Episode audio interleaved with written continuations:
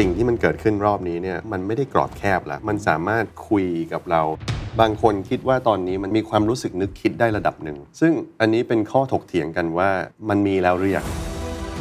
ผมลองให้มันแต่งก่อนให้ยายผมที่ผมเสียโหแล้วมันออกมาเช็คสเปียร์ชิดซ้าย ก็ตลกมากแล้วก็ประทับใจมากเพราะว่าผมพิมพ์ไปขอมันเนี่ย สั้นมากอะ่ะคืออม บอกมันไม่กี่อย่างเกี่ยวกับยาย แต่ที่มันตลกกว่านั้นก็คือว่ามันน่าทึ่งหรือเปล่าก็ไม่รู้ที่ว่าระบบนี้ไม่รู้จักยายผม อืม แต่อันนี้เราพูดถึง Armageddon เลยอะ ว่ามันหนีออกมาได้หนีไปที่ระบบอื่น โอ้ไปกดปุ่มนิวเคลียร์สงคราม อย่างในยูเครน ก็มีเรื่อง cyber attack เรื่องอะไรนี้เยอะครับมันกลายเป็นว่าอันโนนมันใหญ่มากอะคนทั่วไปไม่รู้ว่ามันจะทำยังไงเลยอะอืม ต่อให้ expert ยังไม่รู้เลยว่าเราจะ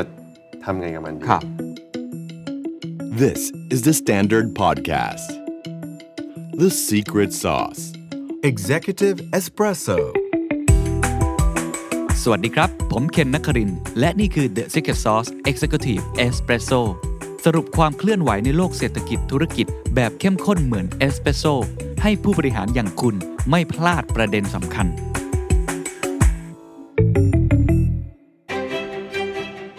สำหรับใครที่กำลังรอหนังสือ The Invisible Leader หรือว่าผู้นำล่องหน ตอนนี้พิมพ์ครั้งที่ 2 เป็นที่เรียบร้อยแล้วนะครับ วางจำหน่ายแล้วคุณสามารถหาได้ 2 ช่องทางนี้นะครับ ช่องทางแรกครับ Line Shop ครับของ The Secret Sauce เองนะฮะ add LINE ตาม QR Code ที่อยู่ในคลิปได้เลย หรือว่ากดลิงก์ในคอมเมนต์ได้เช่นกัน อันที่ 2 ครับ ตามคำเรียกร้องครับ ร้านหนังสือชั้นนำใกล้บ้านคุณตอนนี้มีให้ไปซื้อเรียบร้อยแล้วนะครับ ไม่ว่าจะเป็นคิโนคุนิยะ B2S C1 หรือว่าร้านไหนอินครับ โดยหนังสือจะทยอยเข้าสาขาใกล้บ้านคุณ ตั้งแต่เดือนพฤษภาคมนี้เป็นต้นไปครับ พิเศษครับสำหรับลูกค้าองค์กรที่อยากสั่งซื้อเกิน 10 เล่มขึ้นไป เรามีส่วนลดพิเศษให้กับคุณด้วยครับ ติดต่อมาทาง Line ของ The Secret Sauce ได้เลยครับ มาเรียนรู้ความเป็นผู้นำล่องหนด้วยกันนะครับ AI คิดเองได้จริงหรือเปล่า AI ตัดสินใจเองได้จริงหรือเปล่า และอ m มาเกดอนที่ AI จะทำให้โลกของเรานั้นแตกมันจริงหรือเปล่า ต้องคุยกันอีกครั้งครับ เรื่องของปัญญาประดิษฐ์โดยเฉพาะ generative AI หรือว่าเจ้าน้อง ChatGPT และรุ่นอื่น ๆ ที่เป็น large language model ผมต้องชวนคุยอีก เพราะว่ามีความเสี่ยงมากมายที่เกิดขึ้นนะฮะหลังๆเนี่ยผมจะได้ยินนักวิจัยเนี่ยเขาพูดคุยกัน แล้วก็บอกว่าหยุดพัฒนา AI ก่อนได้ไหม เพราะมันมีความเสี่ยงสูงมากๆเลย เราไม่รู้เลยว่าตอนนี้ AI มันคิดอะไรด้วยซ้ำมันมี unknown factor อยู่เยอะมาก ผมก็เลยคิดว่าน่าสนใจที่เราจะชวนผู้เชี่ยวชาญนะครับที่เขาศึกษาเรื่องนี้อย่างจริงจัง แล้วเขาก็ทำธุรกิจเกี่ยวกับเรื่องนี้ เขาจะได้มาเล่าให้เราฟัง แบบมีความหวังนะไม่ได้มาขู่กันว่าโลกจะแตกอะไรแบบนั้น แต่ผมคิดว่าจำเป็นอย่างยิ่ง ที่เราต้องเข้าใจมันและเรียนรู้ไปกับมัน ไม่ได้คุยแค่เรื่องกระทบเรื่องงานอย่างเดียว แต่กระทบกับความสัมพันธ์ของเรา คุยเรื่องว่ามันจะทำให้เกิดความเสี่ยงอื่น ๆ อีกมากมายได้อย่างไร พลังของมันคืออะไร วันนี้ผมพูดคุยกับคุณนภัทรจาตุศรีพิทักษ์นะครับเป็น CEO ของบริษัท v วียลิงแล้วก็เป็นกรรมการผู้จัดการของสถาบันอนาคตไทยศึกษาครับ สวัสดีครับคุณนภัทรครับ สวัสดีครับคุณเคนก่อนอื่นดีครับผมให้คุณนภัทรแนะนำตัว แต่ไม่ใช่แนะนำตัวแบบที่เคยออกรายการผมนะครับเอาว่าคุณนภัทรกับ AI เนี่ยสัมพันธ์กันยังไง เราทำงานกับมันยังไง แล้วเกี่ยวข้องกับสิ่งที่เราทำทุกวันนี้ยังไง ได้เลยครับ ก็ผมเดิมทีเป็นนักเศรษฐศาสตร์นะครับ แล้วก็ทำงานเศรษฐศาสตร์ที่ใช้ข้อมูลขนาดใหญ่เรียกว่า Big Data นะครับแล้วก็กลับมาเมืองไทยเนี่ยมาทำธุรกิจเรื่อง Data Science ซึ่งส่วนหนึ่งก็คือเอาข้อมูลเนี่ยมาทำเป็น ระบบที่ช่วยให้ธุรกิจทำงานได้ดีขึ้นอืมอ่าสะดวกขึ้นลด error ลดความผิดพลาด ซึ่งตรงนี้ก็เป็นก้าวก้าวหนึ่งที่เข้ามาใกล้ AI ขึ้นเรื่อยๆครับปัจจุบันเนี่ยเอ่อหนึ่งในบริษัทที่ผมดูเนะครับชื่อ VIA Link ก็เอา AI เนี่ยเป็นระบบช่วยให้การขนส่ง การจัดของจัดสต็อก การผลิตเนี่ยมันทำได้แม่นยำขึ้น ลดภาระคนลดเวลาในการวางแผน ลดต้นทุนเพิ่มกำไรอืมแต่ช่วงปีที่ผ่านมาเนี่ยก็ได้มีโอกาสเขียนหนังสือเรื่องเรื่อง AI กับเด็ก Data อัธเดียอ่าก็เลยสนใจ AI ขึ้นเป็นพิเศษโดยเฉพาะมุมอื่นๆ ที่ไม่ได้เกี่ยวกับมุมธุรกิจอย่างเดียวอืมเป็นมุมสังคม เป็นมุมศิลปะครับมุมต่างๆ เขียนก่อนที่จะมี Chat GPT โอ้แล้วก็หนึ่งในนั้นเป็นเรื่องนิยายด้วยที่เขียนเข้าไป ใช่เพราะว่าหนังสือใช่ของคุณนภัทรเนี่ยมันจะเป็นกึ่งนิยาย แล้วก็จะมีครับกึ่งเป็นเหมือนบทความครับสลับกันไปเพื่อให้ใช่เห็นครับภาพว่าความเป็นไปได้ของโลกอนาคตจะเป็นยังไง แต่ว่าพอมันมี Chat GPT หรือมี generative AI เกิดขึ้นมา มันทำให้หนังสือต้องเปลี่ยนคืบอทไหมคือตอนแรกก็ก็ก็เสียวไส้เพราะว่าเขียนก่อน ChatGPT ออกไม่กี่เดือน แต่ที่ตกใจก็คือว่าหลาย ๆ อย่างที่เขียนไปครับ มันเป็นนิยายเชิงคาดการณ์อ่าอ่าเพราะฉะนั้นเนี่ยตกใจมากเพราะว่ามันเร็วมากที่หลายๆอย่างที่เราเขียนไปเนี่ยอ้าวเกิดแล้วเกิดเราเราเกิดภายในปีเดียวกันอ่าหลาย ๆ อย่างที่เราคิดว่าอีกนาน มันกลายเป็นว่าวันนี้ทำแล้วอืมใช้แล้วนะฮะอืมแล้วก็ชินแล้วกลายเป็นว่าเหมือนเหมือนเราใช้ Google แล้วอะคุณเคนก็คือแบบว่า เออ ตื่นมา Chat GPT สิอ่าๆๆหรืออะไรอย่างนี้ มันเหมือนมันเหมือนกับไปร็วาคนวาดโดเรมอน นึกว่าจะเกิดอีกนักอีกไกล ใช่ครับ ปรากฏว่าเกิดขึ้นในปี 2 ปีนี้ใช่เพราะฉะนั้นวันนี้ผมว่าเร็วน่าสนใจว่าเพราะว่าคุณพัฒน์มีทั้งในแง่ AI มาเสริมธุรกิจเป็นหลักอยู่แล้วครับที่เกี่ยวข้องกับโลจิสติกส์ supply chain ต่างๆ เขียนหนังสือเรื่องนี้ด้วย แล้วก็มีความรู้ความเข้าใจเรื่องเศรษฐศาสตร์ วันนี้ผมว่าน่าจะได้ความรู้บูรณาการหลากหลายอย่าง เอาอันนี้ก่อนทำไมครั้งนี้มันถึงสำคัญ AI ครั้งนี้มันต่างจากทุกครั้งที่เราได้ยินมาตลอดเป็น 10 ปีเนี่ยยังไง มันน่าตื่นเต้นหรือว่ามันน่ากังวลยังไงอันนี้เป็นคำถามที่ดีครับครับเพราะว่า จริงๆ AI นี่ย้อนไปได้ถึงยุค 1950s หรือประมาณ 50-60 ปี 70 ปีที่แล้วเลยอ่าแต่ครั้งนี้เนี่ยมันกระทบคนค่อนข้างกว้าง แล้วมันอยู่ในลักษณะอินเทอร์เฟซที่ทุกคนเข้าถึงได้ค่อนข้างง่ายอืมถ้าคุณเคนลองย้อนไปดูตอนช่วง Big Data มาแรงๆครับห้าปีที่แล้วอะครับ ถามว่ามีสักกี่คนที่เคยใช้สิ่งที่เรียกว่า Big Data หรือ AI อืมก็จริง น้อยมาก ผมว่าอาจจะไม่ถึง 1%ของประชากร แต่พอตัวระบบเนี่ยมันเข้ามาอยู่บนหน้าเว็บไซต์ในลักษณะการแชทอ่าแล้วคนโต้ตอบได้เหมือนเราแชททุกคนใช้แชทเป็นหมดแล้วเดี๋ยวนี้ มันเลยรู้สึกว่ามันจริงขึ้นอืมแต่เดี๋ยวเราจะมาคุยกันว่ามันจริงขึ้นหรือเปล่า หรือว่ามันเหมือนเดิมครับ จริงๆแล้ว มันมีอนุภาพมากกว่าเดิมด้วยนะฮะ เมื่อกี้นี้พูดถึงความกว้าง ครับ แต่ความลึกในความฉลาดของมันเนี่ย ก็ถือว่าเข้าขั้น เรียกว่าสุดยอดว่าน่าทึ่งมากอืมที่นี่มันเพิ่งปี 2023 อืมมันทำได้ถึงขนาดนี้นะฮะ อืมผมเชื่อว่าคนฟังน่าจะมีหลายคนแหละที่เคยลองเล่นแล้ว แต่ถ้าเกิดยังไม่เคยลองเล่นเนี่ย ให้ลองไปเล่นดู เราจะจะรู้สึกเลยว่า นี่มันไม่ไม่ใช่เรื่องปกติ ไม่ใช่เทคโนโลยี ปกติอืมแน่นอนมันมีความตื่นเต้นครับไฮป์เหมือนไฮป์ไซเคิลเรื่องคริปโตหรืออะไรเงี้ยครับผมว่าคล้ายกันเลยอารมณ์อืมแต่ว่าภายในความตื่นเต้นนั้นเนี่ยครับมันมีความจริงที่ผมว่าน่าทึ่งมาก ๆ อยู่ด้วยอืมแล้วสิ่งที่มันกระทบมาก ๆ เลยก็คือเรื่องมันจะมาเปลี่ยนเรื่องชีวิตเราหรือเปล่า การทำงานของเราอืมรวมไปถึงเรื่องเศรษฐกิจที่เดี๋ยวเราคุยกันวันครับนี้ครับอืมเพราะฉะนั้นผมถามตรงนี้ก่อนว่า ความกว้างบอกว่าทุกคนเห็นภาพ เพราะว่าทุกคนถ้ามีโทรศัพท์มือถือครับก็ใช้บนเว็บไซต์ได้เลยใช่ถูกไหมมันมันมันใกล้ตัวเรามากใช่ๆอันนี้อันหนึงที่เห็นด้วยว่ามันต่างจากยุคก่อนๆที่เราเห็นการพัฒนาของ AI แต่ไอความสุดยอดของมันไอความน่าทึ่งของมันเนี่ยคนที่ไม่ได้อยู่ในวงการ AI อาจจะบางทีก็นึกไม่ออก คือครับโอเคแหละ ผมเวลาผมใช้ผมรู้สึกว่ามันมันตอบได้ดีครับมันสามารถช่วยเราเขียนโค้ดได้ มันสามารถช่วยลิสต์อะไรต่างๆ ผมว่าเรื่องนี้คนพอเข้าใจครับแต่ว่าสำหรับคนที่ศึกษาเรื่องนี้มาจริง ๆ ความสุดยอดของมันความลึกของมันครั้งเนี้ยมันมันต่างยังไงจากครั้งก่อนๆที่ผ่านมา ได้ครับอ่าต้องเล่าอย่างนี้แล้วกันว่า AI ในในในมุมเนี่ยมันค่อนข้างใหญ่นะอืมอ่าแล้ววันนี้เราจะพูดถึง generative ครับ AI หรืออะไรที่เรากำลังอินเรื่องอืม Chat GPT อะไรอย่างนี้อยู่ ตัว AI ที่ใช้ไปแล้วในธุรกิจ พวก machine learning model ต่างๆนะครับพูดง่ายๆมันเหมือนเป็นระบบระบบหนึ่งอะที่แคบๆเช่นอยากจะทำนาย ยอดขายให้ดีขึ้น อยากจะทำนายอยากจะจัดระเบียบการจัดรถขนส่งให้ดีขึ้น อันเนี้ยมันเป็นโจทย์ที่เราสมมติเขียนลงไปในกระดาษแล้ววาดกรอบได้ว่า ครับ มันต้องทำ x y z นะแล้วทำให้ดี อืม แล้วเดี๋ยวจะวัดผล ถ้าไม่ดีโดนลงโทษอะไรเงี้ยครับ มันก็จะเป็นเหมือนเครื่องคิดเลขที่พยายามทำให้ออกมาดีให้ได้ ทีนี้สิ่งที่มันเกิดขึ้นรอบนี้เนี่ย มันไม่ได้กรอบแคบแล้ว มันสามารถ คุยกับเรา เราสามารถป้อน Input เข้าไปหาระบบ แล้วให้มันตอบมา แล้วมันเป็นเรื่องอะไรก็ได้ เกือบจะทั้งหมด อันนี้เป็นความความลึกและความกว้างที่เมื่อกี้พูดถึง แต่มันมีอีกระดับหนึ่งก็คือว่าบางคนคิดว่าตอนนี้มันสามารถเหมือนกับมีความรู้สึกนึกคิดได้ระดับหนึ่งหรือมีความมีเหตุมีผลน่ะซึ่งอันนี้เป็นข้อถกเถียงกันว่า มันมีแล้วหรือยังอืมแต่ในมุมมันแล้วแต่ว่าเราไปถามใคร ถ้าเราไปถามคนที่เป็นนักวิชาการเรื่อง AI มากๆ บางคนก็คิดว่ามันยังมันยังไม่ถึงเวลายังครัไม่บได้หรอกครับมันแค่ประดิษฐ์ ให้ตัวเองดูเหมือนมีอารมณ์ได้ แต่ในมุมมองคนทั่วไป ผมคิดว่าหลายคนคงคิดไปแล้วนะ ผมเป็นหนึ่งคนในนั้นว่าสมมติเอาหมวก นักวิชาการหมวกอะไรออกลองเล่นกับมันนะเล่นแบบชิวๆนะ ให้มันแต่งกลอนให้มันแต่งนิทาน หรือถามมันความเป็นเหตุเป็นผลว่า สมมติผมกินอันนี้เข้าไปแล้วอืมแล้วผมเอ่อรู้สึกไม่ดี ควรจะทำอะไรคือมันมันดูเหมือนมันเหมือนคุยกับมนุษย์อะมันเหมือนคุยกับมนุษย์ที่สามารถให้เหตุผลกับเราได้แต่ keyword คือคำว่าเหมือนนะอ่าอ่า เพราะว่าคำถามว่ามันมันรู้จริง ๆ หรือเปล่า อันนี้ยังเป็นข้อถกเถียงกันอ่าเพราะงั้นมันไอความพิเศษรอบเนี้ยครับมันคือ ทำอะไร interact กับมันยังไงก็ได้ ครับ แล้วคำตอบก็ค่อนข้างโอเค อ่า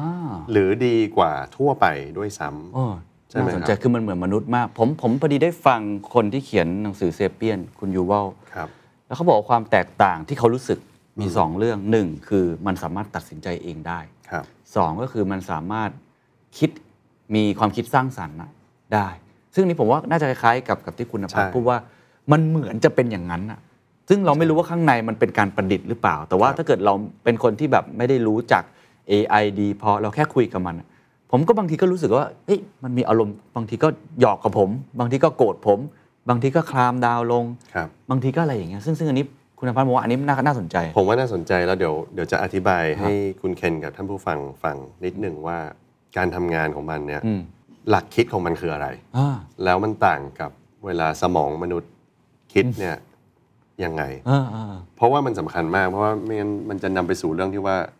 เฮ้ยแล้วเราต้องกำกับมันไหมอืมอันตรายไหมอืมอืมอืมแล้วแล้วมันจะมีข้อผิดพลาดยังไงได้บ้างนะครับมองอย่างนี้ครับก็คือว่าใน AI เนี่ยมันมีหลายระบบอย่างที่เราคุยกันเมื่อกี้มีระบบแคบๆบ้าง กว้างบ้าง มีบางอันโอ้โหเก่งหมากลุกหมากฮอตอะไรอ่าเอ่อเก่งโกะมากอะไรอย่างเงี้ยครับไปจนถึงสร้างวาดภาพได้ มีหลายแบบมาก ถ้าเป็นแบบคลาสสิก ก็คือเป็นแบบจำลองทางสถิตินะครับ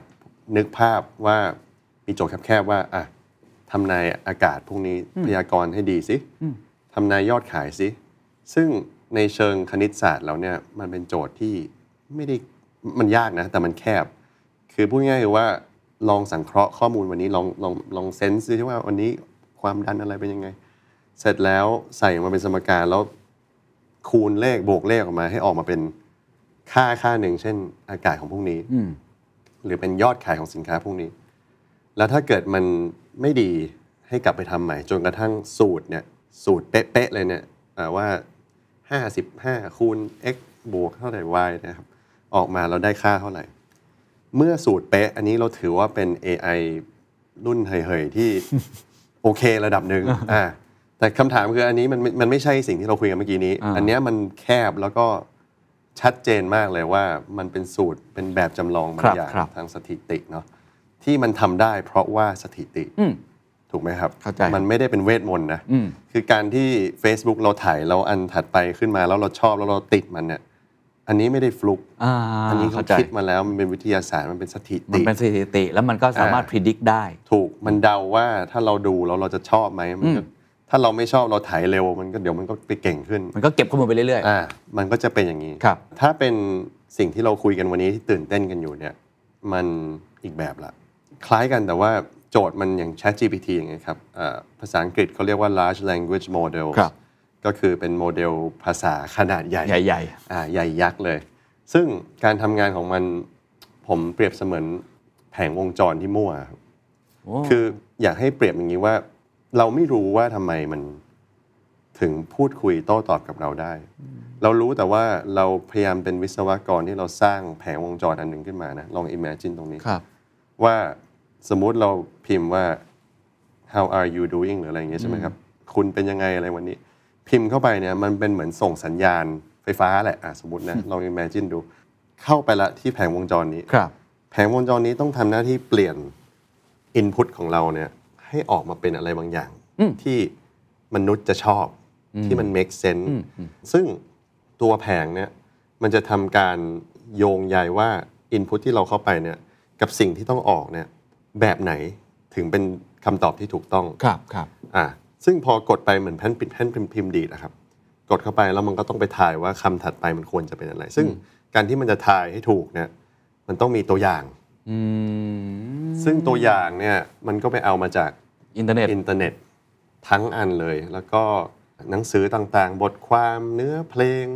บทกวีต่างๆ ที่เรานี่คือทำไมมันถึงรู้เรื่องกวีอืมเรื่องการแต่งกลอนครับนะครับ พอมันทำได้หมดนี้แล้วเนี่ยแผงวงจรนี้ก็จะสมบูรณ์ขึ้น แน่นอนว่าตอนแรกมันไม่รู้นะฮะ ไม่มีใครรู้ขนาดคนทำเองเนี่ย ก็ไม่รู้ว่าต่อแผงยังไงให้ออกมาเป็นอย่างนี้อืมมันต่างกับแบบจำลองคลาสสิกที่เมื่อกี้เล่าว่า หรือแบบ แบบจำลองที่เรารู้อยู่แล้วว่าตามทฤษฎีเนี่ยถ้าคนเห็นคนรายได้ประมาณนี้ ครับงานประมาณนี้อะอันนี้ปล่อยสินเชื่อได้ อืมความเสี่ยงประมาณ 79ครัอะบไรอย่างเงี้ยครับ อันเนี้ยคือเห็นหมดรู้หมด เรารู้หมดเข้าใจหมด อืม แต่แผงวงจรที่เรากำลังคุยอยู่ตรงเนี้ยไม่มีใครรู้ว่ามันต่อยังไง โอ้ คือเรารู้แค่เรารู้แค่ทักษะว่าเราเป็นวิศวกรเนี่ย เราลองต่อแบบหลาย ๆ แบบให้มัน พอทำงานได้ แล้วเราวัดที่ปลายอุโมงค์ว่ามันตอบกลันมาได้ มันน่าทึ่งมากตรงนี้นะ เพราะว่าเราไม่รู้ด้วยซ้ำว่ามันทำงานยังไง แต่เรามนุษย์เนี่ยพูดง่ายๆคือฉลาดแต่ไม่ฉลาดพอนั่นแหละก็คือฉลาดพอที่จะทำให้แผงวงจรมันเวิร์กเหมือนรถยนต์ไร้คนขับอะครับอ๋อถามว่าเข้ใจเอ้ยแล้วมันรู้ได้ยังไงว่า ถึงตรงนี้มันต้องหยุดทำไมมันไม่วิ่งชนเด็กเลยอ่ามันก็มีเซ็นเซอร์มันต้องดูดอะไรหลาย ๆ อย่างเข้ามาใช่ไหมครับแต่ถามว่า ในแผงวงจรข้างในของมันเนี่ย มันรู้เหรอ วันแรกอะว่าจะต้องชนใครไม่ชนใครแล้วตรงไหนต้องเลี้ยวอืมมันไม่ได้รู้นะครับ มันใช้วิธีสุ่มค่อนข้างสุ่ม แล้วก็เรียนรู้จากตัวอย่างว่าแบบไหนมันถูกผิด มันถึงจะรู้ได้ว่าเวลาเราส่งสัญญาณบางอย่าง เช่นเราพิมพ์อะไรเข้าไปเนี่ยครับ มันจะได้รู้ว่าแล้วมันควรจะยังไงต่ออ่าผมผมถามเพิ่มเติมเพราะว่ากำลังเริ่มงงแล้วครับว่า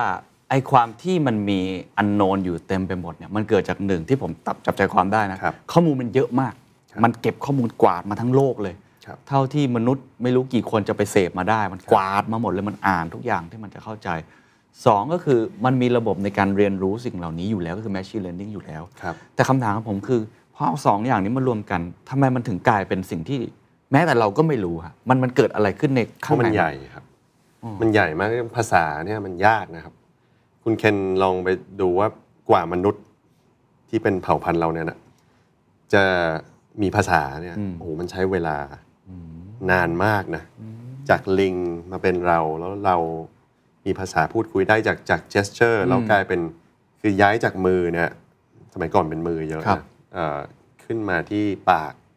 แล้วเดี๋ยวอีกหน่อย แล้วตอนนี้กลับมาที่นิ้วนะเวลาคุยกัน Vision Pro อีกหน่อยอาจจะอ่านใจได้แล้วครับไม่ต้องใช้ปากแล้วเอาปากไปทำอย่างอื่นกินข้าวไปแล้วก็อะไรอย่างเงี้ยครับเออเออมันมันใช้เวลานะ มันยากนะ แล้วคำเนี่ยคือคือลองดูว่า Chat GPT นะ เวลาเราพิมพ์เนี่ยพิมพ์ไปนะครับ สมมติห้าหกคำใช่ไหม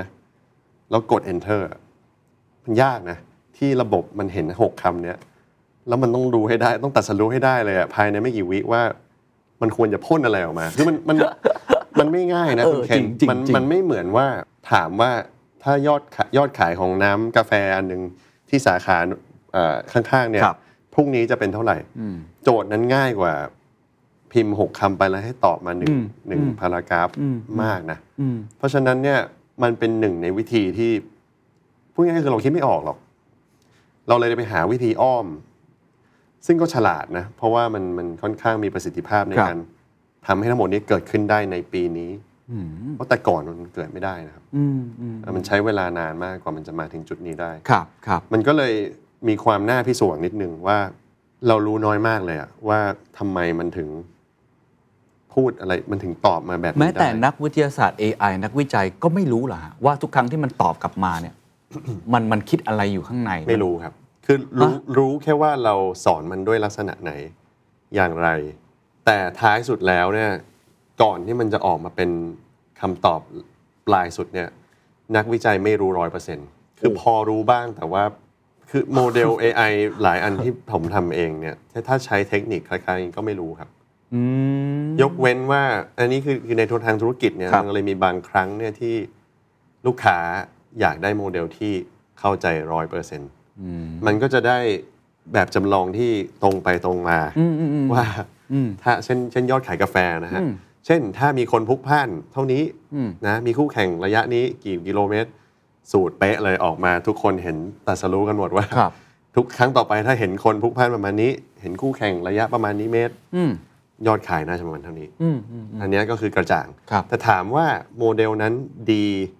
เทียบเท่ากับโมเดลที่เป็น black box หรือเปล่าอันนี้อีกเรื่องหนึ่งครับ ครับ แต่อย่างในกรณี language model เนี่ยตอนนี้มันยังต้องเป็นท่านี้อยู่ ถ้าจะเอาให้ได้เอ่อศักยภาพระดับครันี้บคือรับคือผมฟังแล้วผมรู้สึกว่ามันเหมือนกับปกติเนี่ยถ้าเป็น AI แบบคลาสสิกเนี่ยมันคือเป็นสมองซีกที่เป็นตรรกะ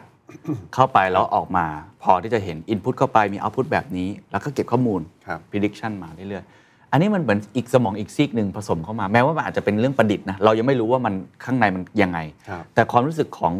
คนที่ใช้งาน user เราพิมพ์ 6คำแบบเมื่อกี้ครับ คือถ้าเป็นมนุษย์ทั่วไปเนี่ยแต่ละคนก็จะตอบไม่เหมือนกันถูกไหมฮะจากประสบการณ์ ครับจากตรรกกะที่เขาจะจับ6คำนั้นว่าควรจะโต้กลับยังไง ใช่ ฟฟังดูโหดนะ ฟังดูคล้ายๆแบบนั้น ซึ่งผมเลยถามต่อว่าการที่มันมีทั้งเปรียบเทียบแล้วกันทั้งเหมือนกับซีกซ้ายซีกขวาทั้งตรรกะกับความคิดสร้างสรรค์เนี่ยอืมมันน่ากังวลยังไง และมันน่าตื่นเต้นยังไงในมุมคนที่ทำวิจัยด้านนี้ เอาเอาตื่นเต้นก่อนแล้วกันอ่มัน ความความตื่นเต้นเนี่ย ผมคิดว่ามันมีอคตินิดนึงคือเราอะตื่นเต้นอืมอ่าเราขอให้มันแต่งเพลงอืมช่วยทำแบบนี้ให้มันตลกหน่อยอะไรเงี้ยครับทำได้ผมให้ผมลองให้มันแต่งก่อนให้ยายผมที่ผมเสียผมผมคิดถึงเราแบบขอแบบแดกดันนะจะได้คิดถึงได้เยอะโหแล้วมันออกมาแบบเชคสเปียร์เชคสเปียร์ชิดซ้ายผมขอมันบอกว่าเชคสเปียร์ต้อง to the left นะ มันก็ to the left เลยมันก็ก็ก็ตลกมากแล้วก็ ประทับใจมากเพราะว่า prompt ไอตัวที่ผมพิมพ์ไปขอมันเนี่ย สั้นมากอะคืออบอกมันไม่กี่อย่างเกี่ยวกับยาย แล้วแป๊บเดียวมันออกมาคือตรงจริตมาก ส่งไปให้ญาติดูญาติตกใจเลยว่ามาได้ยังไง แต่ที่มันตลกกว่านั้นก็คือว่า มันน่าทึ่งหรือเปล่าก็ไม่รู้ที่ว่า ระบบนี้ไม่รู้จักยายผมแล้วก็แล้วมันออกมาทำให้ผมประทับใจเนี่ย จริง ๆ แล้วเนี่ยมันเป็นอคตินิดนึงกับตัวผมก็คือว่าผมอะประทับใจ แต่ถามว่าถ้าเอากวีบทนี้ไปให้นักกวีตีความจริงๆอะมันอาจจะเฉยๆอืมอันนี้เป็นจุดหนึ่งที่ผมว่าคนเข้าใจผิดเยอะคือคำตอบของ ChatGPT ณวันนี้เนี่ยมักจะเป็นคำตอบที่เขาเรียกว่าค่ามัธยฐาน คือเป็นคำตอบที่ทั่วไปที่พบเห็นได้ในอินเทอร์เน็ตอืมเข้าใจครับ เพราะว่ามันตอนนี้นะ มันยังก้าวไม่พ้นจากตรงนั้น เพราะว่าคือมันยังเก็บข้อมูลที่เป็นอดีตอยู่อะมันเรียนรู้ครับจากตรงนั้น แล้ว มันก็อาจจะเป็นไปได้ว่ากวีนิพนธ์ที่มันอยู่ในอินเทอร์เน็ตอะมันก็ต้องดีระดับหนึ่งแหละเข้าใจ ไม่งั้นมันคงไม่มีเพียงแต่ว่าใครไกลเกลี่ยขึ้นปกติเนี่ยคุณนภัสอาจจะไม่เคยเห็นใช่ไม่เคยไปนั่งอาจจะไม่เคยเห็อ่านนแต่มันยกขึ้นมาให้เราถูกก็เลยประทับใจทันทีเอาจริง ๆ วันนี้ออกไปถามคนทั่วไป มีใครแต่งกรดีๆได้บ้างแทบจะไม่มี เพราะฉะนั้นการที่มันทำได้เนี่ยทั้งทั้งที่มันเป็นค่าเฉลี่ยมากเนี่ยเฮ้ยประทับใจอ่าอ่าเข้าใจเนี่ยผมว่าน่าตื่นเต้นมันสนุกตรงนี้ครับแล้วก็มันครับช่วย ให้เราสร้างสรรค์อะไรใหม่ ๆ ได้เนาะผมผมเชื่อว่าคนที่เป็นคอนเทนต์ครีเอเตอร์หลายคนเห็นอันนี้ ตอนแรกอาจจะกลัว แต่ว่า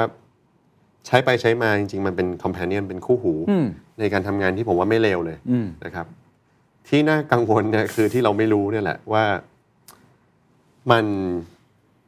คิดอะไรอยู่ หรือมันมันคิดได้เลยอย่าง เพราะว่ามันมาเร็วมากครับ ผมว่าความน่ากังวลหรือเปล่านะคือ นี่มันเพิ่งปี 2023อะอืมมันมาเร็วกว่าที่นักเอ่อผู้เชี่ยวชาญต่างๆ เนี่ย คิดว่ามันจะมาเนี่ยโหเร็วไปเยอะนะ ใช่ใช่ใช่แล้วถ้ามันเป็นแบบนี้แล้วหุ้นเฮินอะไรขึ้นขนาดนี้ทุกคนอัดเงินเข้าไปเนี่ย มันจะยิ่งเร็วไปอีก มันจะเร็วกว่านี้มากอืมแล้วถ้าเป็นในด้านเรื่องการทำความเข้าใจว่ามันรู้อะไรบ้าง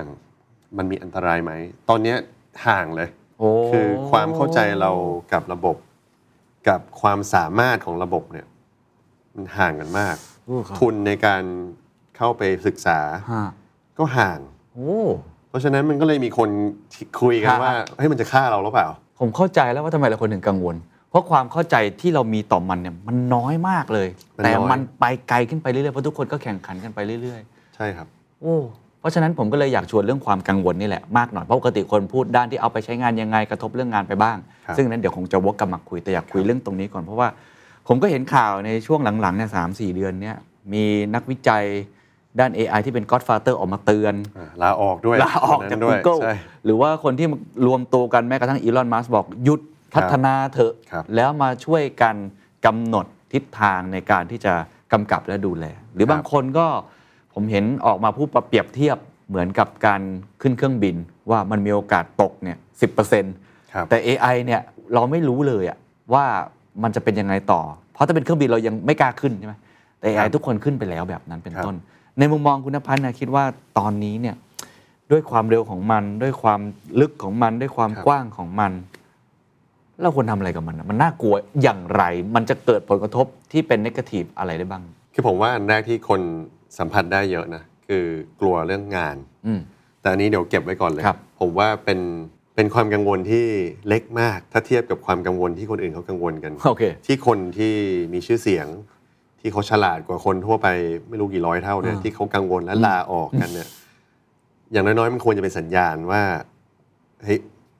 มันมีอะไรหรือเปล่าอืมอืมเพราะว่าคนพวกนี้ก็ไม่ใช่คนทั่วไปเนาะอาสองคือพอ พอเราเข้าไปฟังพวกเขาเนี่ย คือมันมีความคิดไปได้หลายทางมาก เพราะว่าอย่างที่เราพูดเมื่อกี้ว่า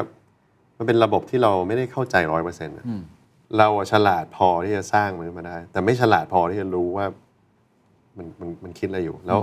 แล้วการทำงานของมันเนี่ยมัน objective driven แปลว่ามันมุ่งเข้าหาการบรรลุเป้าหมายทีนี้ความกังวลก็เลยเป็นว่า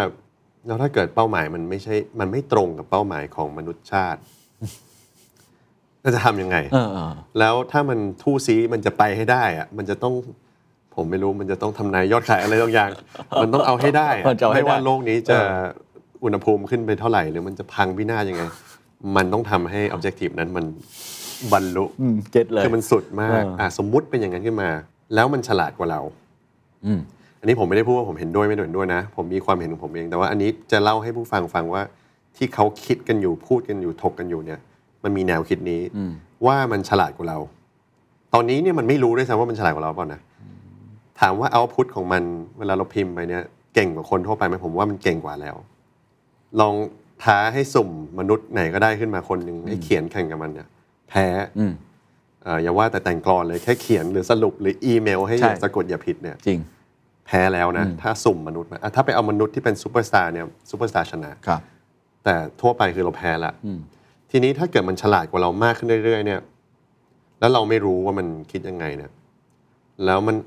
เป้าหมายไม่ตรงหรือโกหก หรือเราไม่มีวิธีรู้ได้ว่าคำตอบที่มันออกมาเนี่ย มันเป็นคำตอบที่จริงใจหรือเปล่าทั้งๆที่มันไม่มีใจนะอะแต่นี้เริ่มใช้คำว่าใจแล้วแสดงว่าเอาเฮ้ยมันเริ่มถึง เริ่มถึงจุดที่เราต้องจะต้องเชื่อมันแล้วเปล่าเนี่ยอืมซึ่งพอมันเป็นอย่างนี้แล้วเนี่ยมันทำให้เกิดความกังวลว่าแล้วถ้าเกิด อันนี้ยังไม่ต้องมันมันอาจจะมีการถูกนำไปใช้ทางที่ผิดอ่านะถูกแน่นอน แต่อันนี้เราพูดถึงแบบอมาเกดอนเลยอะว่ามันหนีออกมาได้ หนีไปที่ระบบอื่นโอ้ไปกดปุ่ม นิวเคลียร์ไปปล่อยแค่โควิด โดนรอบนี้มานี่โลกนี่ระสาย ถ้ามันเป็นเชื้ออื่นเป็นอะไรอื่น จะเป็นยังไงสงคราม อย่างในยูเครนรัสเซียเนี่ยมันก็มีเรื่องไซเบอร์แท็กเรื่องอะไรนี้เยครัอะบแล้วเป็นมานานแล้วก่อนที่จะมาถึงสงครามเนี่ย คือมันกลายเป็นว่าอันโนนมันใหญ่มากอะครับอืมอืมอืมอืมและที่น่ากลัวก็คือว่า ไม่รู้จะกำกับยังไงนะคุณเคนอืมผมคิดว่าถ้าเป็นในระบบเศรษฐกิจเราเนี่ย อาจจะพอมีทางกำกับบ้างเล็กน้อย เช่นเอออันนี้เป็นลอกงานคนนั้นมาอะไรเงี้ย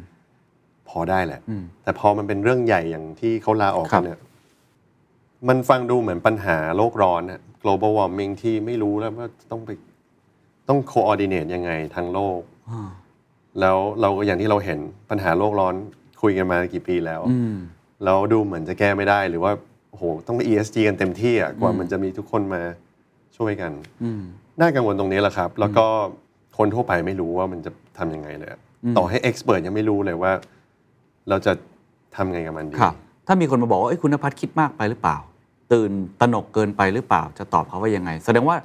ถ้านักวิทยาศาสตร์มองเห็นมันคงมีความเป็นไปได้แหละที่มันจะเกิดแบบนั้นพอสมควรถูกไหมครับผมว่ามันไม่ใช่เรื่องกังวลหรือไม่กังวลมากกว่ามันเป็นเรื่องว่าการบริหารความเสี่ยงของการมีเทคโนโลยีหนึ่งเนี่ยผมว่าอย่างน้อยมันควรจะคิดถึง scenario คือคิดถึงสถานการณ์ที่แย่ที่สุดไว้บ้างอืมแต่ก็ผมก็ไม่ได้เป็นคนที่เอ่อไปออก YouTube แล้วก็ไปเตือนทุกคนนะ มันมีไง อย่างคุณ Eliezer เนี่ยครับเขาก็ออกทุกงานแล้วก็บอกว่า AI มันจะฆ่าเราอืมอืมอืม ซึ่งจริงๆก็เป็นบทบาทที่ผมว่าควรจะมีคนอย่างนี้บ้าง ไม่ใช่นั้นทุกคนจะเฮโลกันไปหมดนะ เฮโลโอ้จะแบบว่าเฮ้ยเอาเลย ทุกคนเป็นออ t ติมิสติกเทคอืม หมดทุกคนผมว่าก็อาจจะไม่ได้ มันไม่ปลอดภัยแน่ๆ เพราะว่าเราก็รู้อยู่แล้วว่าวิธีการทำงานของมันคือ เราไม่ได้รู้ร้อยเปอร์เซ็นต์มันทำงานยังไงแล้วแน่นอนมีบางคนเขา discredit อย่างโนมชอมสกี้ที่เขาเป็นเจ้าพ่อแห่งภาษาเขาก็ discredit อ่าในตัวนี้ว่ามันไม่ได้ ต่อเติมวิทยาศาสตร์ให้กับมนุษย์เลยอะไรอย่างเงี้ย แต่ว่าก็มีคนหลายคนก็ไม่ได้เห็นด้วยกับแก แกอายุจะร้อยปีแล้วอะไรเงี้ย ก็บางคนก็บอกว่าเฮ้ยระวังนะ มันอาจจะเข้าใกล้ถึงความรู้สึกนึกคิดมากกว่าที่เราคิดหรือเปล่า แล้วพอมันถึงวันที่มันทำได้ เราอาจจะยังไม่รู้ก็ได้ คือเขาก็เลยให้ลองสมมุติว่า AI มันไม่ได้คิดเหมือนมนุษย์เนี่ยอย่างที่เราผมบอก มันอาจจะมีวิธีคิดแบบอื่นที่เราไม่เข้าใจอันนี้จะเริ่มเข้าข่ายเอเลี่ยนแล้วนะ แต่ว่า เป็นเรื่องจริงที่เขาคุยกัน คือเขาอยากให้มองว่าถ้ามันฉลาดกว่าเรามาก ๆ เนี่ยคำถามคือเรารับมือยังไงอะกับสิ่งที่ฉลาดกว่าเรามากๆเพราะส่วนมากแล้วแพ้ไงครับเพราะโง่กว่าถูกค o n t r o l ได้ มันรู้หมด รู้ไส้รู้พุงหมด ว่าเรายังไง เดี๋ยวนี้ device เรานาฬิกา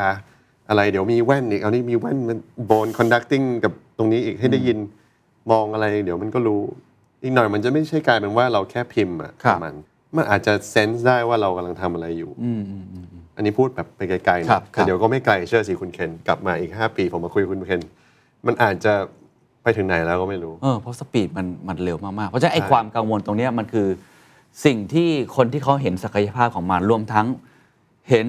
ศักยภาพที่เราไม่รู้จักมันด้วยซ้ำว่ามันจะไปไกลแค่ไหนเนี่ยถูกเป็นสิ่งที่ทำให้ใครหลายคนกังวลแล้วออกมาเตือนก่อนเพื่อบริหารจัดการความเสี่ยงครับทีนี้ถามว่า แล้วตอนนี้ระดับโลกซึ่งส่วนใหญ่ผมเท่าที่ผมเห็นก็คือฝั่งจะเป็นฝั่งตะวันตกสหรัฐอเมริกาจะออกมาเตือนเขาเยอะเนี่ยครับเขามีทางออกไหมมันจะมันจะปิดกั้นความเสี่ยงยังไง อย่างที่เราคุยกันว่าถ้าเป็นเรื่องงานอะผมว่าทุกคนพอเห็นอืมว่าจะทำอะไรยังไงครับถูกไหมฮะแต่พอเป็นเรื่องที่เราพูดคืออ m มาเกดดอนเนี่ยเรื่องที่มันจะสามารถที่จะแทรกซึมเข้าไปในระบบต่างๆ ได้ หรือว่ามันขยายอิทธิพลของมันต่อคนไปเรื่อยๆเขามีทางแก้กันไหม คือเขาคุยกันว่าตอนนี้จินนี่ไอ้ตัวยักษ์จินนี่มันออกมาจากกระตะเกียงมันเรียบร้อยแล้ว เพราะว่าตอนนี้คือใครไปโหลด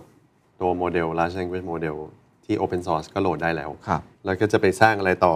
ได้หมดเลย ถามว่าจะสร้างออกมาได้เก่งเท่า Open AI ไหมก็คงยาก เพราะว่าต้องทุ่มทุนเยอะเนาะ เพราะฉะนั้นจินนี่มันออกมาแล้วอะแต่ว่าถามว่ามันทำอะไรได้ไหมมันก็พอทำได้คืออย่างน้อยๆ คือ พยายามหาวิธีแก้ปัญหาเรื่อง alignment นี่ปัญหาที่ทำให้เป้าหมายของมันทำไงก็ได้ให้มันให้เรารู้ว่าเป้าหมายของ AI เนี่ย ยังเป็นอย่างที่คุยกันไว้ อ๋อ ให้ตรงปกหน่อยโอเค คือไม่ใช่ว่าเอ้ยเราผมไปบอกแบบนี้ เอ้าคุณดันไปทำแบบนี้ คือ แต่ตอนนี้ยังแก้ไม่ได้ครับ อืมนั่นคือปัญหา ซึ่งมันอาจจะแก้ได้ในเชิงวิจัยเชิงคณิตศาสตร์หรือเชิงโปรแกรมมิ่งอะไรก็แล้วแต่แต่ว่าทุกวันนี้ยังค่อนข้างน่าเป็นห่วงนะ ในในจุดนี้ครับ เอ่อ ถึถึงต่อให้หยุดพัฒนามันหยุดไม่ได้หรอกครับ ดูสิครับ ทุกๆวันตื่นมาขายคอร์ส GPT อะไรเต็มไปหมดมันมีอะไรทุกอย่างขึ้นมาใหม่เต็มไปหมดเลยอ่าเพราะฉะนั้นชะลอผมว่ายากเอ่อแต่อันหนึงที่อาจจะทำได้คือเรื่อง transparency อืมคือเรื่องการ develop แบบเปิดกับ public ซึ่งตรงนี้ต้องชมแซมอัลแมนที่ที่ OpenAI ครับว่า ผมว่า mindset เขาดีนะอืมผมไม่รู้เขาเป็น AI ป่ะนะ แต่ว่า อย่างน้อยๆ ถ้าไปฟังเขาอะครับเขามีทัศนคติที่ค่อนข้างอยากจะเปิด ก็คืออยากจะเปิดเผยว่า ถึงแม้บางอย่างมันไม่รู้นะว่าครับมันทำงานยังไง แต่ว่าจะเปิดว่าตอนนี้เราทำอะไรอืมแล้วแล้วมันจะดีหรือจะแย่ยังไงแล้วควรจะอย่างน้อยเขามีเรียกว่าไงมี initiative อ่าครับมีความกระตือรือร้นว่าครับจะออกมาแล้วพูดอะไรกับ public ว่าอ่าเฮ้ยมันถึงนี่แล้วนะเพราะเป็นจุดเริ่มต้นที่ดี ใช่ใช่เพราะเวลาเขา testify หรือออกมาให้ครับสัมภาษณ์เขาก็พูดเชิงการบริหารความเสี่ยง แล้วก็บอกจริงๆว่ามันมีโอกาสใช่ที่จะสร้าง impact ใช่ เพราะฉะนั้นเมื่อกี้ทั้งทั้งสองอย่างไม่ว่าอะเรื่อง pause หยุดไว้เนี่ยผมว่ายากจริง เพราะว่าทุกคนก็อยากแข่งขันว่าเม็ดเงินมันก็มหาศาลใช่ในแง่ของการทำให้เราพอรู้ว่าตรงปกหรือเปล่าก็มุมหนึ่งหรือว่าแบบเมื่อกี้คือมีความโปร่งใสเนี่ยพวกนี้เนี่ยมันมันมีคนที่เป็นหน่วยงานที่ออกมาลงทุนทำอะไรพวกนี้หรือเปล่าเพราะผมมองว่าเรื่องแบบนี้ไม่ใช่แค่ออกมาตะโกนตะโกน แล้วมันจะเกิดทางแก้ไงอย่างแค่ alignment อย่างเดียวเนี่ยมันผมว่ามันต้องไป crack ให้ออกด้วยซ้ำว่ามันทำงานยังไง และจะรู้ได้ยังไงว่ามันจะตรงปกไม่ตรงปกกำกับยังไงก็ต้องใช้เงินเหมือนกัน ใช่ครับ อันนี้ในมุมมองเศรษฐศาสตร์ อันนี้มันเป็นปัญหาแบบ public goods ปัญหาสินค้าสาธารณะซึ่งไม่ดี เพราะมันแก้ยากมันเป็นปัญหาส่วนรวม แล้วไม่มีใครอยากลงทุนด้วยเม็ดเงินส่วนตัวมากนักเอ่อมันเลยเป็นที่มาว่าทำไมต้องมีรัฐบาลมีภาษี เก็บมาเพื่อแก้ปัญหาที่มันกระทบทุกคน อย่างอันเนี้ยถ้าคิดว่ามันเป็นอ r m ม g ก d ดอนจริงๆเนี่ยมันก็ต้องลงหนักเอ่อ ลงทุนเยอะๆเอ่อตรงนี้ซึ่งถามว่าตรงนี้ใครเป็นเจ้าภาพ ก็ไม่ไม่รู้จะเป็นอีลอนมัสเหรอเราเชื่อเขาได้หรือเปล่าเขาคือมันอาจจะต้องเป็นองค์กรระดับนานาชาติหรือเปล่า แต่อันนี้ผมไม่ได้ให้ความหวังมันเยอะนะ เพราะว่าที่ผ่านมาปัญหาสาธารณะเนี่ยแก้ยากที่สุด แม้แต่เรื่องบางเรื่องอย่างเรื่องเรื่องอากาศครับอะไรอย่างนี้เรื่องสงคราม สงครามถ้าเทียบกับยุคพ่อแม่คุณปู่คุณย่าถือว่าดีขึ้นนะ อันนั้นคือว่าแก้ได้ระดับหนึ่ง แต่อื่นๆเนี่ยแก้ยากมาก โดยเฉพาะอะไรที่มาเกี่ยวกับเม็ดเงินมากๆอ่ายิ่งยิ่ง climate change อย่างเงี้ยครับอ่ามันเลยแก้ค่อนข้างยาก ครับ วิธีแก้ที่ดีสุดอาจจะเป็นที่ตัวบุคคลนะอ่าเอ่อให้ให้อาจจะต้องคิดว่าต้องอยู่กับมันอะระดัครับบหนึ่งแล้วทำยังไงให้ ให้เราโอเค ครับ กับการเปลี่ยนแปลง อ๋อพูดมาอย่างนี้ค่อยมีความหวังขึ้นมาหน่อย เพราะนี่คือเมื่อกี้ครับคือหนังโลกแตกเลยนะคือฟังมาถึงตั้งแต่ใครปิดครับจบนี่อาจจะนอนไม่หลับใครมีลูกนี่กังวลเลยนะไม่ถ้าถ้าอยากนอนไม่หลับไปดูวิดีโอของรายการ 60 minutes อ่าในคอรับอสเตรเลียครับครับที่เขาเอาหุ่นยนต์ที่มีเนื้อมีหนังอะแล้วใส่เหมือนกับให้มันพูดกับเรา มันไปอีกระดับหนึ่งแล้วนะถ้าถ้าเราเราดูอันนั้นแล้ว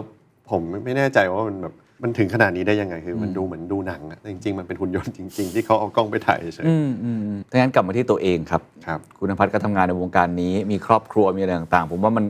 มันต้องกลับมาสร้างภูมิต้านทานก่อนสิเอาสิ่งที่เราทำได้ใช่ไหมเราจะไปพึ่งพานักวิทยาศาสตร์ องค์การ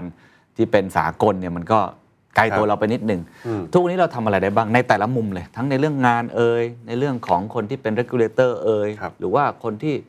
ครอบครัวใช้ชีวิตทั่วไปให้ ให้ไม่เป็นเหยื่อของมันอะแล้วเท่าทันมันอะเอ่อผมว่าเริ่มต้นเลยก็คือว่าอาจจะดูเรื่องเชิงเศรษฐกิจครับก่อนครับว่ามันเพราะว่ามันกระทบทุกคนแน่ๆเศรษฐกิจเนี่ยครั้งนี้มันเป็นเรื่องเทคโนโลยีที่ค่อนข้างกว้างและลึก เพราะฉะนั้นมันไม่ได้กระทบแค่หนึ่งอุตสาหกรรม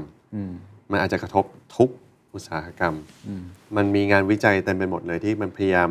มองว่ามันจะกระทบอืมกี่เปอร์เซ็นต์ของงาน ซึ่งอันนี้เชื่อได้บ้างไม่ได้บ้างมัน ตั้งแต่ 9%ไปจนถึง 78%อย่างประเทศไทยรู้สึกเกิน 70 อะไรจะโดนออโตเมตหมดอะไรอย่างเงี้ยครับ เอาเป็นว่ามีบางเปอร์เซ็นต์เลยแหละ ที่มันจะถูกกระทบเยอะอืมอย่างรายงานล่าสุดของ WEF ครับอ่าเรื่อง Future of Jobs เนี่ยเขาก็บอกว่าภายใน 5 ปีข้างหน้าเนี่ยจะมีงานอย่างน้อยอาประมาณ 23% 20 20กว่าเปอร์เซ็นต์เนี่ยที่จะถูกกระทบและเกิดการเปลี่ยนผ่านอืมซึ่งอันเนี้ยไม่ได้แปลว่าดีหรือแย่เสมอไป มันมีทั้ง แย่ก็คือโดนเปลี่ยนไปเลยครับ กับดีคือสร้างงานใหม่ อืม แต่โดยคำนวณแล้วเขาต้องไปสำสำรวจเนี่ยกับพวกธุรกิจต่างๆ ทั่วโลก พบว่าน่าจะมี net decline ก็คือสุดท้ายแล้วทอยเตาออกมาเอางานน้อยลงอ๋ออ่าโอเค ก็คืองานน้อยลงคือรู้สึกจะออฟเซ็ตระมาณไปก็แล้วแต่อะใช่น่าจะประมาณ2%ครับ14 ล้าน job ก็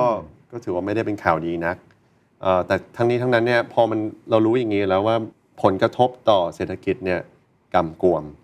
บางรายงานถ้าไปดู Goldman Sachs ที่เพิ่งออกมาเดือนมีนาครับ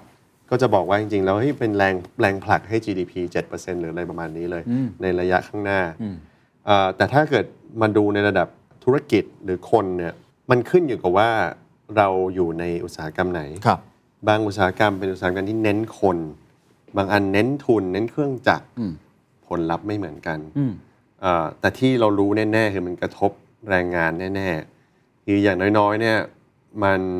จะทำให้อาจจะมีทักษะบางอย่างเนี่ยหมดค่า หรือต้องไปหาทักษะอื่น หรือบางอย่างมีมีดีมานมากขึ้นครับงั้นตรงนี้เนี่ยยิ่งเราเข้าใจว่าพวก AI เนี่ยทำอะไรได้บ้างอืมทำอะไรไม่ได้อืมหรืออย่างน้อยเราใช้มันเป็นเนี่ยจะปลอดภัยขึ้น เพราะว่าตอนนี้ไม่มีใครเป็นกูรูว่า AI มาแล้วอินดัสทรีไหนจะดีไม่ดี ตอนนี้ทุกคนเบสไปที่ chip making industry อย่าง NVIDIA อันนี้มันชัวร์ของตายอันนี้มันยังไง direct มัน direct อ่าแต่อินดัสทรีอื่น อุตสาหกรรมอื่นเนี่ยมันไม่ได้เคลียร์คัดนะครับ คืออย่าง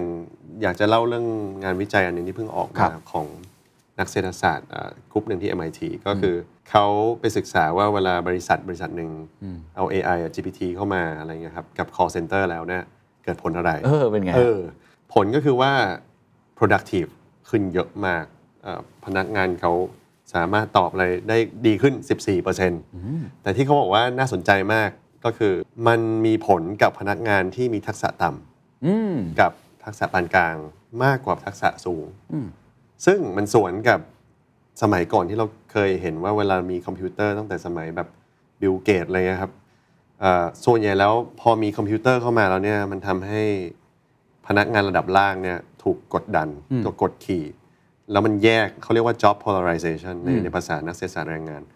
คือคนที่เก่งมากก็คือจะโอ้โหไปไปเลยสุดเลย คนที่ไม่ได้ทักษะสูงมากก็จะโดนกดฮะตรงกลางโดน fill ด้วยคอมพิวเตอร์ครับรอบนี้เนี่ยมันเริ่มมีงานวิจัยว่าเอ้ยมันอาจจะช่วยดึงคนที่เฉยอ๋อๆเหรอหรือจบใหม่หรือ medium skill เนี่ยให้ให้อยู่ดีๆเขียนอีเมลหล่อมากหรืออะไรหรืออะไรประมาณนั้นตอบกลับอ่ดีมากเลยตอบกลับดีมากได้ได้ดีขึ้น เออจริงเนาะซึ่งอันนี้น่าสนใจเพราะว่าไม่งั้นก็เหมือนเป็นทุย่งข่าวดีเหมือนกันนะเออมันไม่ค่อยมีข่าวดีก็เลยพอมีอันนี้ผมว่าน่าสนใจไงมันก็เลยต้องรอดูกันต่อไปว่า มันจะยังไงอ่าแต่ที่แน่ๆก็คือ ถ้าเกิดไม่ใช้อะก็คืออยู่บนกดขี่แน่ๆอันนี้สมมติฐานคือทุกคนต้องใช้ก่อนใช่ถูกไหมแต่ว่าถ้าเกิดใช้แล้วเนี่ยคนที่ทักษะอาจจะไม่ได้สูงมากครับค่อนข้างได้ประโยชน์ เพราะว่ามันทำให้เขาขึ้นมาอีกเลเวลหนึ่งได้ ถูกถูกแต่อันนี้มันเป็นผลจำกัดอยู่กับแค่ว่า จะถูกไล่ออกหรือเปล่าห รือจะถูกจ้างเพิ่มหรือเปล่า ไม่ได้คุยถึงเรื่องค่าจ้าง ถ้าคุยถึงเรื่องค่าจ้างเนี่ย จริง ๆ แล้วมันเป็นความน่าสงสัยเหมือนกันว่า ถ้าไปดูข้อมูลในในในโลกนะครับ คือเรามีเทคโนโลยีขนาดนี้มีอะไรขึ้นมาขนาดนี้คอมพิวเตอร์มาขนาดนี้ทำไมระดับค่าจ้างไม่ขึ้นตามเออหรือจริมันงขึ้นน้อยมากเออจริง มีคนเขาศึกษาอย่างเดรอนอาซิโมกลูเนี่ยที่เป็นนักเศรษฐศาสตร์ที่เทพมากๆเนี่ยครับเขาไปดูมา มันแทบไม่มีผลเลยครับครับ ซึ่งซึ่งอันนี้ถามว่าทำไมมันไม่มีผล ก็มีคนเข้าไปเจาะลึกลงอีกปรากฏว่าเจอว่าจริง ๆ แล้วต้องไปดูเรื่องทักษะของงาน ถ้าเกิดไปดูว่าทักษะของงานเนี่ยเป็นทักษะพวกจำพวก decision making การตัดสินใจยากๆ การทำงานร่วมผู้อื่น การบริหารคนเนี่ยพวกนี้เนี่ยขึ้นนะอ๋อเหรอฮะอ่าเพราะฉะนั้นแล้วจริง ๆ ต้องไปดูไส้ใน แต่เวลาซูมเอาแล้วมาดูแค่ภาพกว้างเนี่ยจากมหาภาคเนี่ยครับบางทีมันมันไม่เห็นนะอ่าอ่า เพราะฉะนั้นเนี่ยถ้ากลับมาสู่เรื่องคนเนี่ยผมคิดว่าต้องพิจารณาว่าควรจะทำอะไรกับทักษะตัวเองอืมคือถ้าเกิดเอางานวิจัยเป็นหลักนะควรจะทำงานที่มนุษย์ยังได้เปรียบค่อนข้างเยอะอยู่ให้มากขึ้น ซึ่งคืออะไรบ้างฮะซึ่งพวกการตัดสินใจในบางบาง process ที่ต้องต้องเป็นมนุษย์ตัดสินใจอืมตัดสินใจบางอย่างเนี่ยมันยากมันไม่มีข้อมูลให้คอมพิวเตอร์ได้ เช่น อ่านหน้าอ่านท่าทางคนอื่นอารมณ์ คืออะไรพวกนี้เนี่ยมันยังไม่ถึงเวลาที่พวกนี้มันทำได้ไงแต่อนะคนเราไม่รู้ไงเราไม่รู้แล้วแต่ตอนนี้ตอนนี้ตอนนี้อย่างน้อยถ้าเราเป็นผู้บริหารระดับหนึ่งใน m ม n เจอร์ยังพอได้อยู่ครันะบมีครับ soft skill ความใจเย็นความพิถีอ่าความอ่าพิถีพิถันโอ้ความมีหลายความที่แบบเราไม่ได้เข้าใจร้อยเปอร์เซ็นต์ะแต่ว่ามันมีความจำเป็นในการทำงานร่วมกันครับหรือการเป็น leader การเป็น team player อย่างเงี้ยครับอืม ตรงนี้ผมว่าสำคัญนะอืมแล้วก็น่าจะสำคัญมากขึ้น เพราะว่าทักษะในการบวกเลขลบคูณหารหรือเขียนตรรกะอะไรบางอย่างออกมาเร็วๆเนี่ยมันครับจบแล้วล่ะมันครับมันทำให้เราไปได้ละครับเพราะฉะนั้นที่เหลือคือเราต้องมาดูว่าทำยังไงให้เราไปพร้อมกับมันได้ดีครับเท่าที่ผมฟังเนี่ยถ้าเป็นอ่าในเชิงอุตสาหกรรม แล้วก็คนที่ทำงานเป็นแรงงานเนี่ยอันแรกที่ผมจับได้เลย คือต้องเข้าไปใช้มันก่อน ต้องไปทำความเข้าใจกับมันครับ คืออันนี้ไฟบังคับถูกไหมครับคือยังไงก็ควรเอามันมาใช้ไม่ว่าจะมุมไหนก็ตาม เพราะเมื่อกี้ฟังแล้วเป็นข่าวดีจริงๆถ้าเกิดคนที่คนเด็กจบใหม่ ทักษะอาจจะยังไม่ได้เยอะมาก แต่คุณสามารถใช้เวลาสั้นมากในการเท่ากับคนที่ทำงานมาสักระยะหนึ่งได้ ผมอาจจะขอแย้งนิดนึงว่าครับมันอาจจะใช้เนี่ยในที่นี้ต้องดูว่าใช้อย่างไรด้วยอ๋อเพราะมันก็มีกรณีที่ใช้ผิดอ่าหรือใช้แล้วพ่นขยะออกมาอืมนี่จะโดนไล่ออกแทนที่จะแทนที่จะโดนขึ้นเงินเดือนอ่าอ่าอ่าคือใช้เพราะว่าขี้เกียจอืม จริง ๆ ความขี้เกียจไม่ได้เป็นความแย่เสมอไปนะ ถ้ามันช่วยให้เราทำงานได้ดีขึ้นเร็วขึ้น พักผ่อนแล้วก็ทำงานอื่นที่สร้างสรรค์ขึ้นเนี่ยผมว่าดีอืมอย่างยกตัวอย่างในในกลุ่มลูกค้าบริษัทผมเนี่ย คือเขาไม่ได้มีนโยบายจะลดคนนะครับ คือเขาเอาตรงนี้มาเพื่อลดความผิดพลาดของคนอืมลดระยะเวลาทำงานของคน เพื่อที่คนจะได้มีชีวิตดีขึ้นหน่อยอืมอ่าหรือคนไปทำอะไรยากๆอะที่มันต้องใช้คนจริง ๆ แล้วเอาจริง ๆ ธุรกิจไม่ใช่ธุรทุกธุรกิจที่อยากจะปลดคนนะครับเอ่อ มันไม่ได้คนจริง ๆ มันหายากนะแรงงานมนุษย์ที่เหมาะกับบริษัทของเราเนี่ยอะผมเชื่อว่าคุณเคนก็ทราบดีคือมันไม่ได้ง่ายอะในการหาคนที่เหมาะสมจริง เพราะฉะนั้นการอยู่ดีๆตัดสินใจโละเนี่ยบริษัทต้องมีปัญหาจริง ๆ ถึงจะโละออกหมดเนาะแล้วโดยเฉพาะวัฒนธรรมไทยมันครับไม่ได้เป็นแบบอยู่ดีโอ้โหเลิกออฟกันหมดเอ่อเพราะฉะนั้นเนี่ยมันยังพอมีเวลาให้กับเราในการที่เราจะค้นหาว่าเอ้ยเราควรจะทำอะไรยังไง ครับ คือเอามาใช้มันให้ถูกทาง ใช่ ขั้นตอนที่สองที่เมื่อกี้ผมจับได้ก็คือ พยายามหาทักษะที่ในเวลานี้ไอ้เจ้าน้อง AI เนี่ยอาจจะยังทำเท่าเราไม่ได้ เพื่อเพิ่มไม่ว่าจะเป็นค่าจ้าง หรือว่าความสามารถในการแข่งขันเวลาทำงาน กับบริษัทอื่นๆ หรือลูกค้าถูกไหมครับครับ ผมว่าในเวลาอีกไม่นานมันก็คงคงจะตามเราได้ระดับหนึ่งอ่าเพราะฉะนั้นคืออย่าไปจิตตกกับมันอืม คิดว่ามันเป็นความเปลี่ยนผ่านที่ยังไงมันก็มาอืมเพราะฉะนั้นเราทำให้เราเข้าเข้าใจมันอะอืมแล้วใช้มันให้เราเก่งขึ้น แล้วถ้าเกิดเราหาช่องเจอ โดยเฉพาะเรื่องความสัมพันธ์เนี่ยเป็นเรื่องสำคัญในการทำงานหรือแม้กระทั่งในโลกธุรกิจ คือการจะได้ดีลไม่ได้ดีลบางทีมันสำคัญกับความสัมพันธ์มากๆเคยเจอกันไหมจริงครับรู้จักกันไหมเชื่อใจกันได้ไหม ความเชื่อมั่นในในในต่อต่อบุคคล มารยาท การแต่งกายหลาย ๆ อย่างที่เราสมัยก่อนที่ฮิตเรื่อง STEM education เรื่อง science อะไรเงี้ยครับ มันอาจจะโดนไอ้พวกนี้โดนด้อยค่าไปเยอะ ตอนนี้มันอาจจะเป็นอะไรที่ soft skill เนาะผมว่ามันสำคัญนะ แล้วก็ไม่ค่อยได้มีคนสอน แล้วบางครั้งพ่อแม่สอนไม่ได้ เพราะพ่อแม่เองก็ไม่มี หรือพ่อแม่ก็ไม่ได้รู้จะไปทำยังไง โรงเรียนก็สอนไม่ได้ อ่า เพราะฉะนั้นตรงนี้ผมว่าจะจำเป็นขึ้นเรื่อย ๆ แล้วก็ความสัมพันธ์เนี่ยเราถูกด้อยค่าไปเยอะ ตั้งแต่เราใช้โทรศัพท์เยอะเนี่ย มันดูเหมือนดีขึ้นนะคือเราคุยกับทุกคนได้ แต่ว่าทักษะในการเข้าใจมนุษย์คนอื่นเนี่ย หลังจากมีดิจิทัลเซชันเยอะขึ้นเนี่ย มันเราห่างมันไปหน่อยครับ อาจจะถึงเวลาที่กลับมาทำให้ตรงเนี้ยเราดีขึ้นอืมเพื่อที่ว่าเวลาเราไปทำงานเนี่ย ทักษะเราจะได้ไม่ทื่อเราไม่ได้มีแค่ 5 ด้าน 6 ด้าน แต่เรามีหลาย ๆ ด้านอืมเพราะว่าถ้าเกิดบางด้านมันโดน AI เอาไปหมดเนี่ยอย่างน้อยมีหลายมีด้านอื่น ๆ ที่เรามีคุณค่าครับ แต่สำคัญที่สุดเลยผมว่าน่าจะเป็นเรื่องการตกผลึกภายในจิตใจเราเองว่า เราตื่นขึ้นมาทำไมอะทำจะทำงานทำไมคือบางครั้งมันเป็นเป็นเป็นเป็นความเชื่อเรื่องว่าความหมายของชีวิตคืออะไรความหมายของงานคืออะไรอ่าฮะซึ่งต้องบอกว่าเด็กรุ่นใหม่ คิดเรื่องนี้เยอะอ่า purpose เนอะแล้วก็อาจจะเป็นโอกาสดีแล้วที่หลาย ๆ คนควรจะคิดเรื่องนี้ เพราะว่าถ้า AI ทำงานแทนมนุษย์ ได้ค่อนข้างเยอะเนี่ยแน่นอนมันจะมีงานบางงานหายไปเลย แต่อันนี้ไม่ได้แปลว่าทุกคนตกงานนะครับ ที่เขาจะเอเอ WEF มันคำนวณมาเนี่ยมันจะมีงานเพิ่มด้วยครับซึ่งตรงนี้ในอดีตเนี่ยเป็นจริงเสมอก็คือทุกครั้งที่มีเทคโนโลยีมาเนี่ยมีงานใหม่เพียบเลย อาจจะเป็นเกือบส่วนใหญ่ทั้งหมดของงานทั้งหมดที่เราเห็นวันนี้ เพราะฉะนั้นมันมีงานใหม่ แต่พอมันมีงานใหม่เนี่ยแล้วงานเก่ามันไม่มีเนี่ย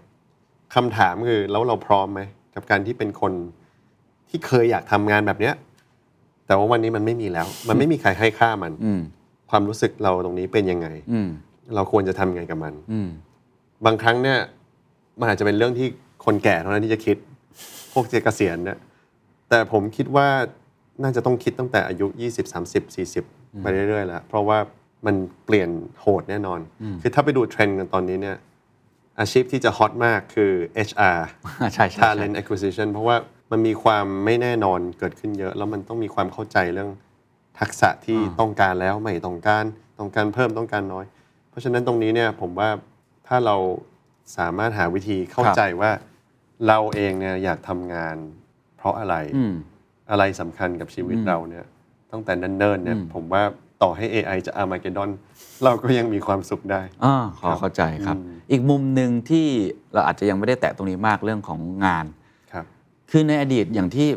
เราคุยกันว่า AI จะมามา replace งานเนี่ยส่วนใหญ่มันจะเป็นงานแบบเนี่ยซ้ำๆหรือเมื่อกี้ที่เราพูดว่า ถ้าเป็นอะไรที่เกี่ยวกับคนเกี่ยวข้องกับความสัมพันธ์ ในเวลานี้มันอาจจะยังไม่ได้ แต่มันมีงานประเภทหนึ่งที่ตอนนี้มันทำได้ค่อนข้างดีมาก ผมอยากทราบมุมมองคุณนภัทรคืองานพวกความคิดสร้างสรรค์น่ะ creative industry ที่ตอนนี้ก็สั่นสะเทือนมากๆ คุณจะถ่ายภาพ คุณจะถ่ายคลิปวิดีโอ คุณจะตัดต่อ คุณจะวาดรูป คุณจะเป็นคนพากย์เสียงครับผมเองเนี่ยผมก็ยังครับกังวลเหมือนกันนะ อันนี้มันมันอิมแพคขนาดไหนเท่าที่มองถ้าเป็นเรื่องสร้างสรรค์เนี่ยผมว่า Impact เยอะมาก ๆ เลย เพราะว่ามันสามารถเข้ามาช่วยในขั้นตอนในที่ที่มนุษย์สร้างสรรค์งานได้เยอะหรือแม้กระทั่ง replace อืมคือแทนมนุษย์เลย โดยเฉพาะถ้าเป็นงานสร้างสรรค์ที่เฉยๆอะมันมันมีนะงานสร้างสรรค์ที่เฉยๆแต่งานสร้างสรรค์ขั้นเทพหรือขั้นที่อาร์ตมากๆเนี่ย มันก็ยังมีท่าท่าที่มันช่วยอย่างเช่นนักเปียโนเนี่ยครับบางคนเขาก็อิมพรไวพร้อมกับ AI โอ้เพื่อให้ออกมาเป็นบทเพลงที่ที่ดีขึ้น หรือทำให้เขาก้าวข้ามจากพวกเวลามันตัน